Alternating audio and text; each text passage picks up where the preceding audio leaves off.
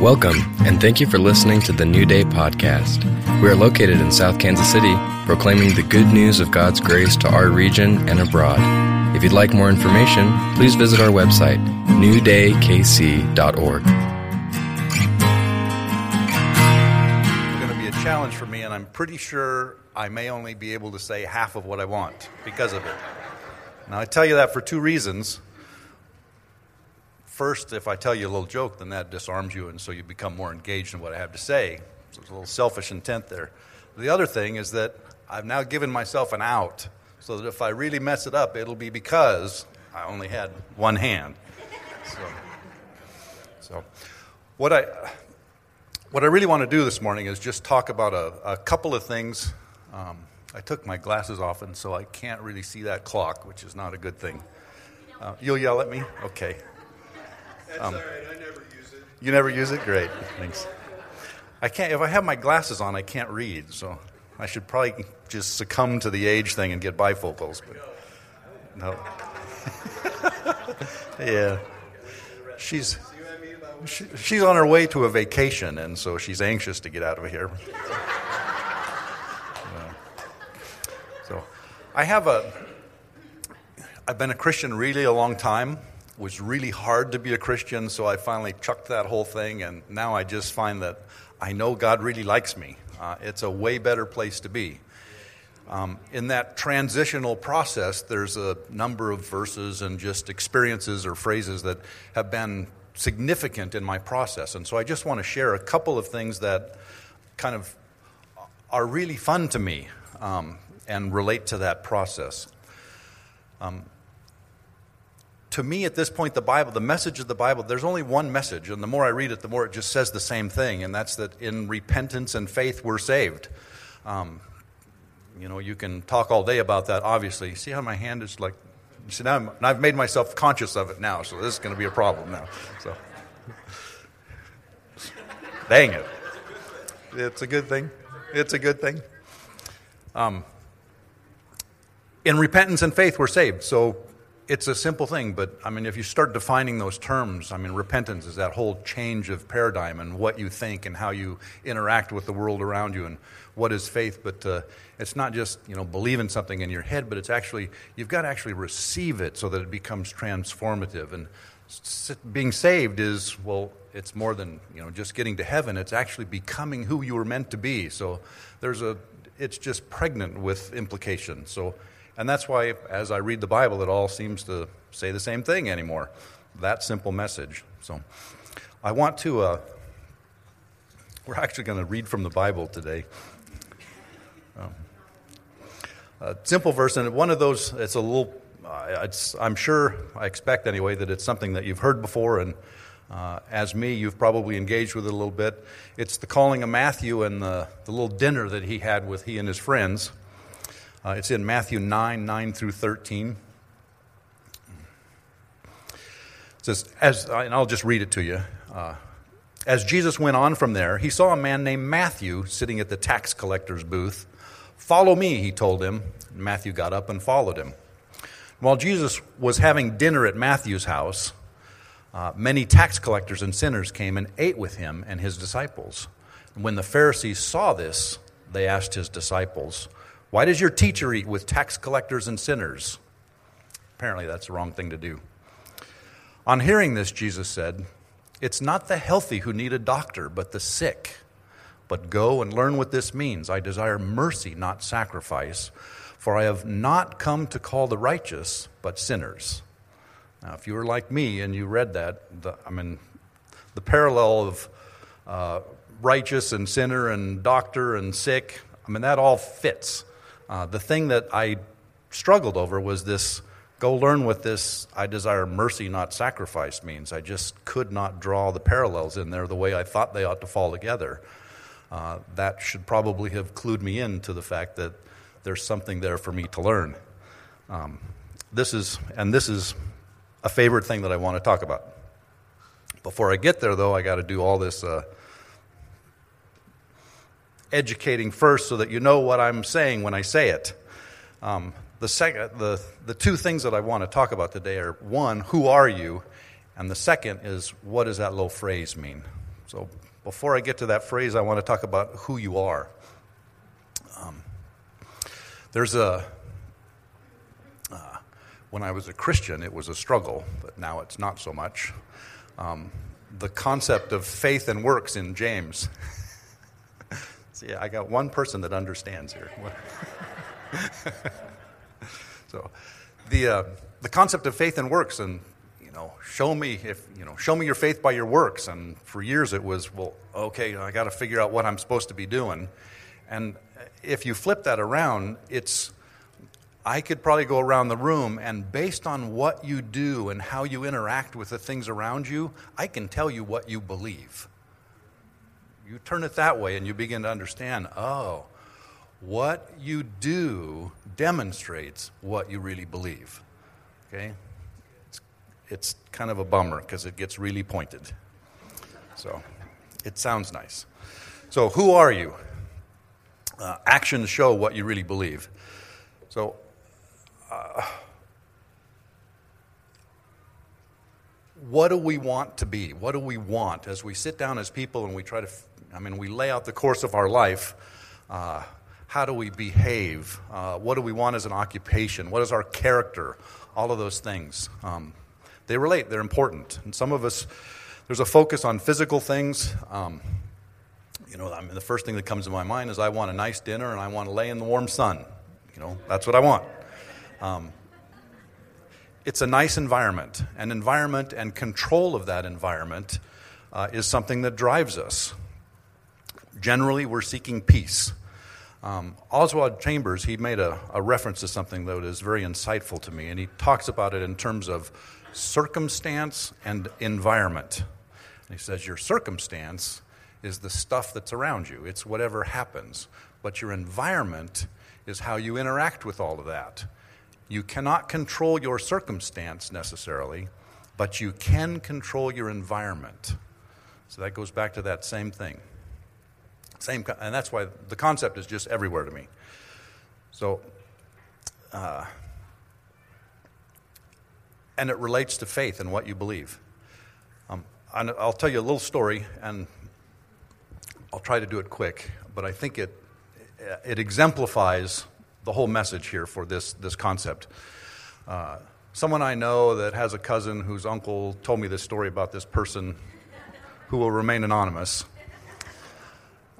His wife had committed to their children that uh, they, as a couple, would provide certain things for them as they got older and they were young in their marriage, and just to provide a, a blanket of security. Well, which was great when they had money. Uh, they reached the point where uh, incomes kind of dwindled and shifted, and so there was not really resources there to do that. Well, the wife didn't want to go back on that promise, and so she, without saying anything, accumulated a fairly significant debt on some credit cards.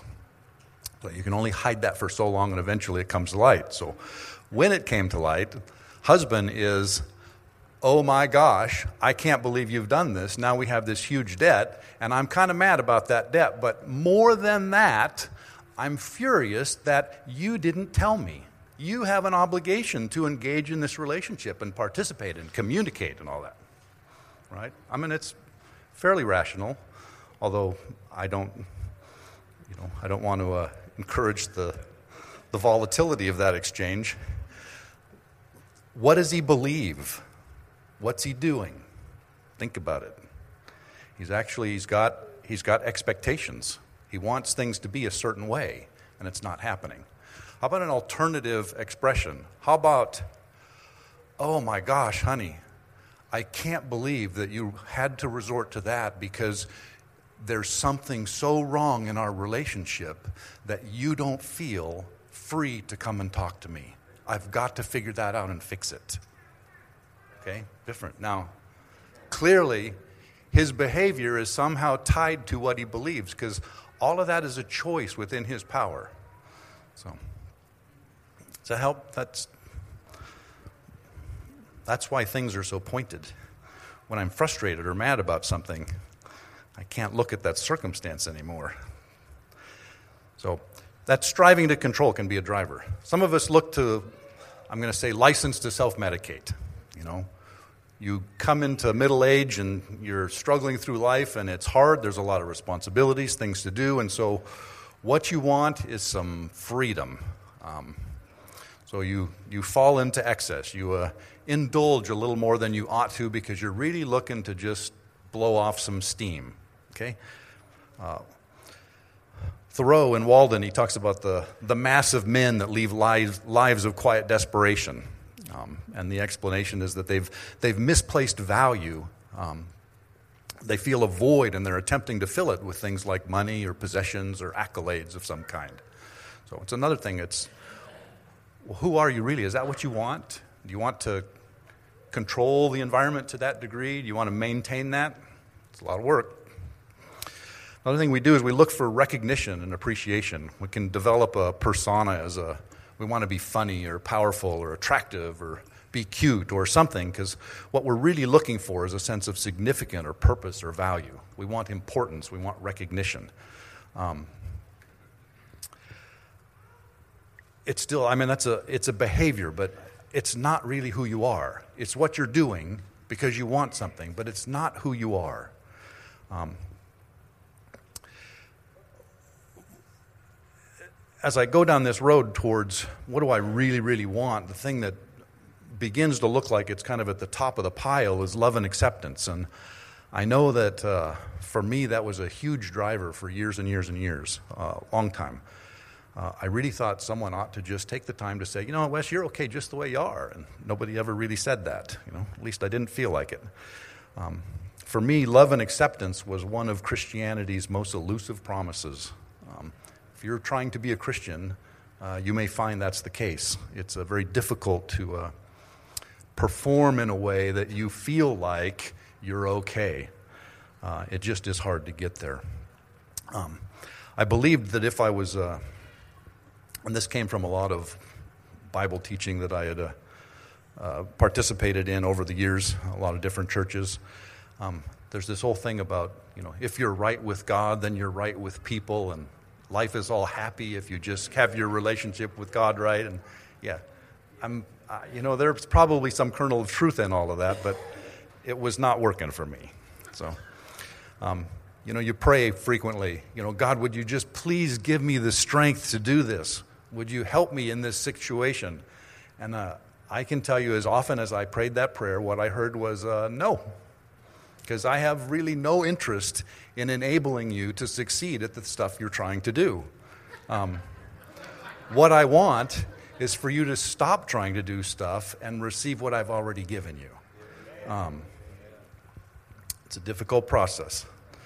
So I'm going to go, uh, you know, that love and acceptance thing is real and it's pretty high on the pile there, but there's, I think there's one more thing that's beyond that.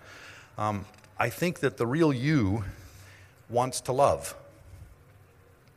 The goal of satisfying all those needs for you, if you think about it, is that if those were gone, if they were taken care of, if they were addressed, what would you do? What would you be? Well, you would love people. You wouldn't have an agenda. You'd be okay to be kind, generous, compassionate, caring. That's what you do. That's because that's who you really are. That's who you really are. Um, in Genesis 1:27, you know, he created man in his own image, in the image of God he created him. And we know clearly, God is love. We reflect that image. You know, um, when Jesus is going over, you know, what's the greatest command? It's well, it's that you love the Lord and your neighbor. Again, it's about love being expressed. That that fulfills the command, and the command, I'm pretty sure, is kind of a description of what God really created us to be. Um, Romans 2.15 says that the law is written in our heart. Um, Corinthians 2.16 says we have the mind of Christ. Ephesians says he chose us in him before the creation of the world to be holy and blameless. So from the beginning, before the beginning of time, he knew who you were and he made you to be a reflection of him. What we really want is for the image of God imprinted in us from the foundation of time to be fully manifest for the shackles that uh, hinder us, and for our striving and painful pretending to fall away. It's about us becoming what we're made to be. That's what we really want. So, I, made mention of this a couple of weeks ago to some people, but uh, 1 Corinthians 13, that chapter on love, you know, love is patient, love is kind, love does not envy, does, does not boast, it's not puffed up, doesn't behave rudely. Um, in my reading of the Bible at this point in time, I don't see that as instructions or directions or uh, any of that any longer. It's not, you know, helpful aids. It's a description of what God is making me into. It's a promise, it's a declaration of who I've been created to be. So uh, it's a little bit of a shift in, in how I, I read and, and see that stuff. Um, so, upon receiving God's love for you, if you really have that faith, if you actually receive that, uh, you become whole. And once you're whole, you no longer have need of others' recognition and accolade. You no longer have to perform. Um, you have leftover energy that can ben, then be used to extend outwards towards other people in an expression of love. So that's who you really are. Now, all of that was necessary so I get to the story that you've probably already forgotten about. A good thing I wrote it down, or I'd have gotten off track myself here. So, uh, in Bible school, I can remember his uh, instructor telling me that uh, the problem with the Pharisees is that we see them through the eyes of Jesus. Um, in reality, they're, I mean, they're upstanding citizens. They're nationalists. They believe in their community. They're, they're, they're working their very best to do the right thing and to behave properly. It's almost like they're Christians. So, so, so um, so we see them through the eyes of, of Jesus, and that's why we cast them in the light that we do. Uh, it's, it's not as clear as that might, might sound. Who's Matthew? Um, what's going on here? Matthew is a tax collector, a publican is his title, actually. And what that means, and what is tax collecting? How is this working here? Well, to understand who he is, uh, this is in Capernaum, I believe. So on, on the road that comes down through Capernaum, it kind of runs from the uh, I'm trying to draw it for you backwards to the way I see it in my head. From the northeast down to the southwest, it passes across the top of the Sea of Galilee. It's a road of trade, and he's sitting in a booth, which is presumed to be a, a booth that is taxing the trade that runs through there. What tax collectors do is they go to Rome, and Rome says, Hey, we want taxes from this region, and this is how much money should be collected. And they say, Okay, I'll buy that debt. Uh, and they don't actually have to give money to Rome. Rome kind of does it as a loan to them. They can then uh, go out and collect those taxes. So if there's $100,000 worth of taxes and they collect $100,000 in taxes, they have made zero. What do they have to do? Well, there's got to be a, a way to collect more money to pay for their living. So, in general, they collect an excess amount because that then becomes their income hence the reputation of being a tax collector. So,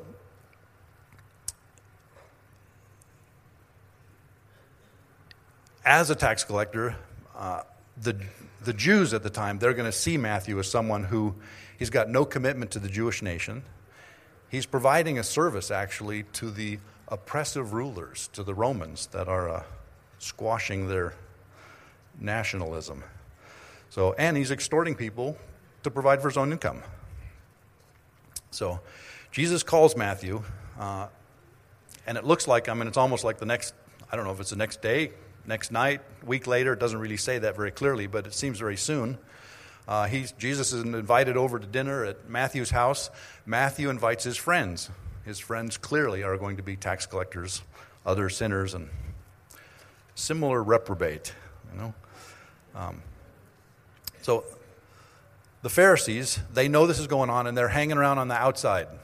They can't go in because that would make them unclean. So they're hanging around, they're just waiting for this whole dinner to end. As it comes to an end, that's when uh, the Pharisees confront the disciples and say, Hey, how come you know, Jesus is eating with sinners? And Jesus overhears that, and that's when he says, It's not the healthy that need a doctor, but the sick. So go learn what this means. I desire mercy, not sacrifice for I have not come to call the righteous, but sinners. Now, it's interesting in the context of this story here. The Pharisees actually, they're the religious community. They should be uh, presenting. Um,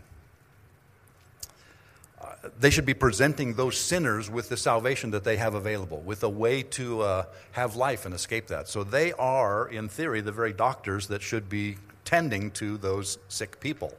Uh, but they are not. They're unwilling to go there.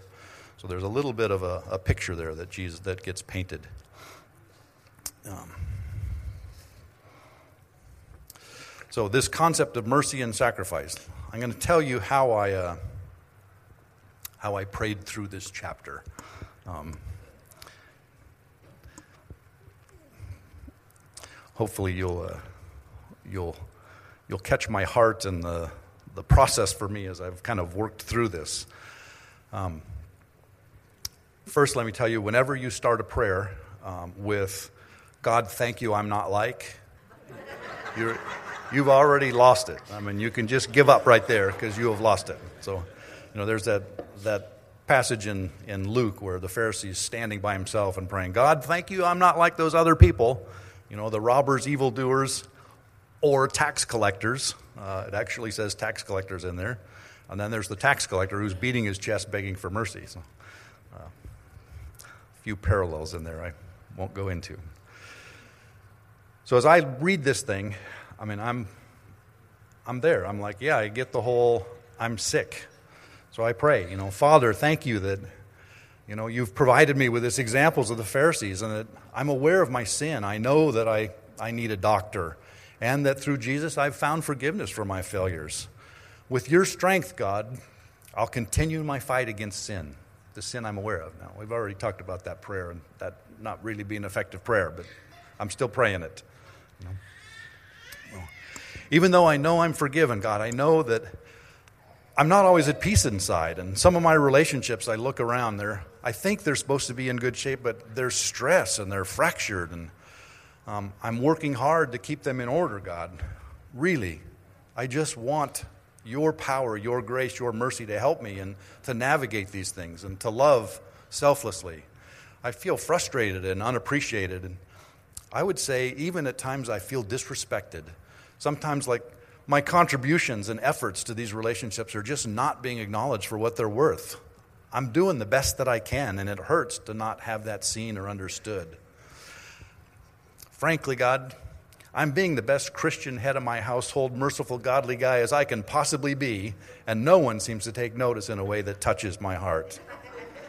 Dying to the old man in me requires thankless diligence, an effort that I find to be a heavy and relentless, tiresome task.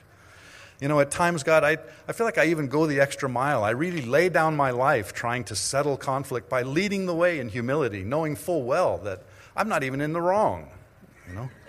They have no idea how much I sacrifice and how often I die daily to meet my challenges, and yet no one seems to notice or care enough to affirm or appreciate my selfless efforts. Now, if someone can tell me that they have not prayed a similar prayer, please raise your hand. I'm going to believe that most of you have. So, did you catch the word in there? Sacrifice? Because that's really what we're doing. We're sacrificing. We're performing. We're behaving. You know, and, and what I've really tried to do here is kind of offer an insight into hey, you know what? I can see where I kind of do that.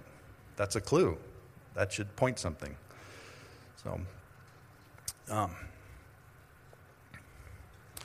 so I was actually, uh, I'd say, pretty broken. And my driver was that I wanted that acceptance. So by this passage, what I began to see that all of my best obedience fell under the category of sacrifice. Uh, not a good thing. Not a good thing.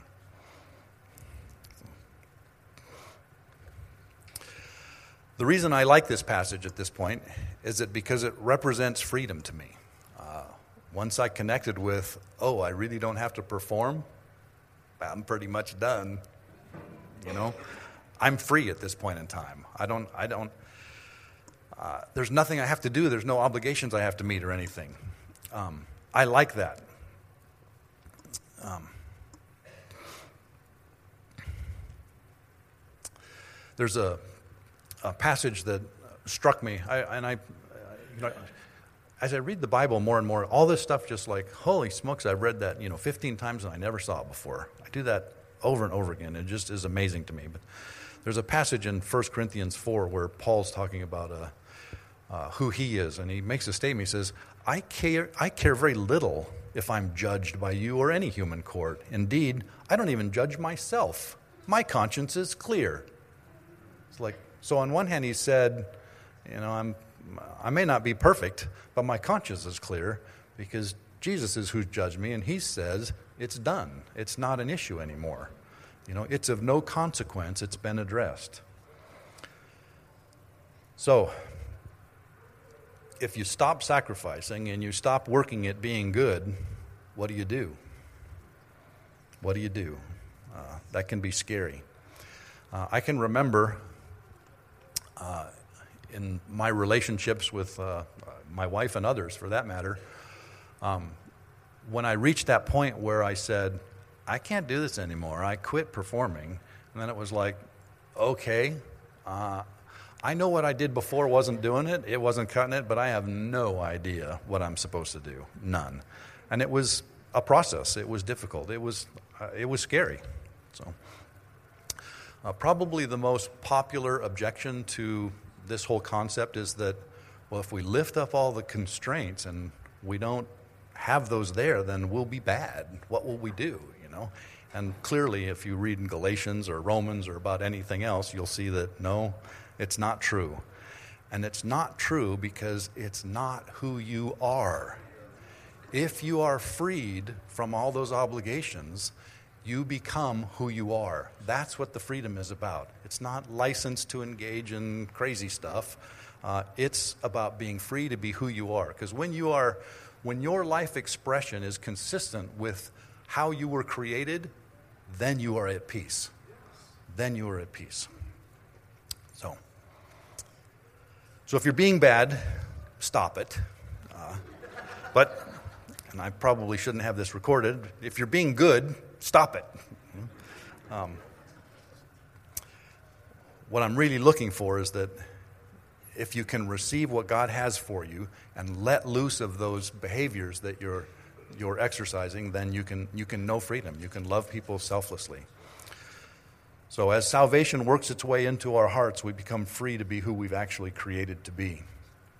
Um, true love is to offer mercy without want of anything in return. You know, love is defined as it wants not. Um, that's a challenge. Um, that's a challenge.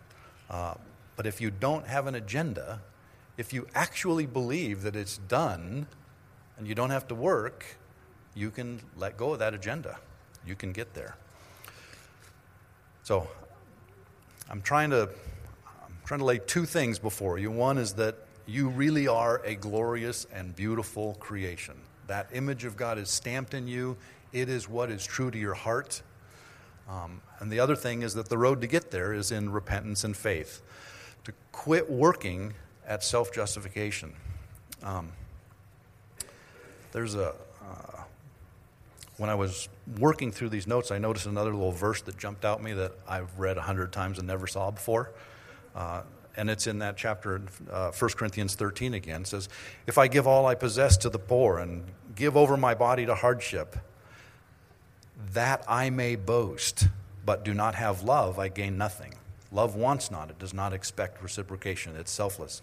That little phrase, that I may boast, that encapsulates the condition of man in its entirety. That's what we're doing. It's, it's we want to find merit and value and worth and significance in ourself instead of because God declared it to be. So, a whole other sermon there, but I just thought it was fascinating that that jumped out at me the way that it did the other night. So you may be asking God to you know, relieve you of your pain and give you strength to overcome, uh, but I'm not sure that that's going to happen the way that you expect it to.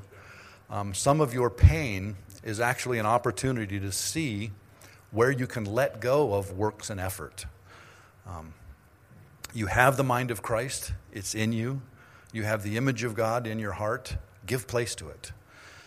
The words that Jesus uh, spoke to the Pharisees, they, at first flush, blush, they seem to be a, a rebuke, but in actuality, they can be an invitation. And that same invitation, I think, is extended to us. Um, it's an invitation to learn what it means to give up sacrifice and embrace mercy. So receive his love, be washed of your wants and needs, uh, choose to love without accept- expectation.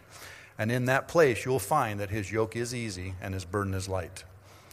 So let me close with a little thing out of Philippians here. It says, I thank my God every time I remember you in all my prayers for all of you. I always pray with joy because of your partnership in the gospel from the first day until now, being confident of this that he who began a good work in you will carry it on into completion.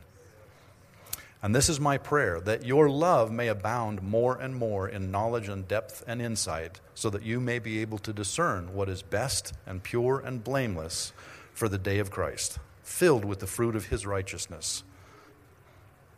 Amen. Thank you very much.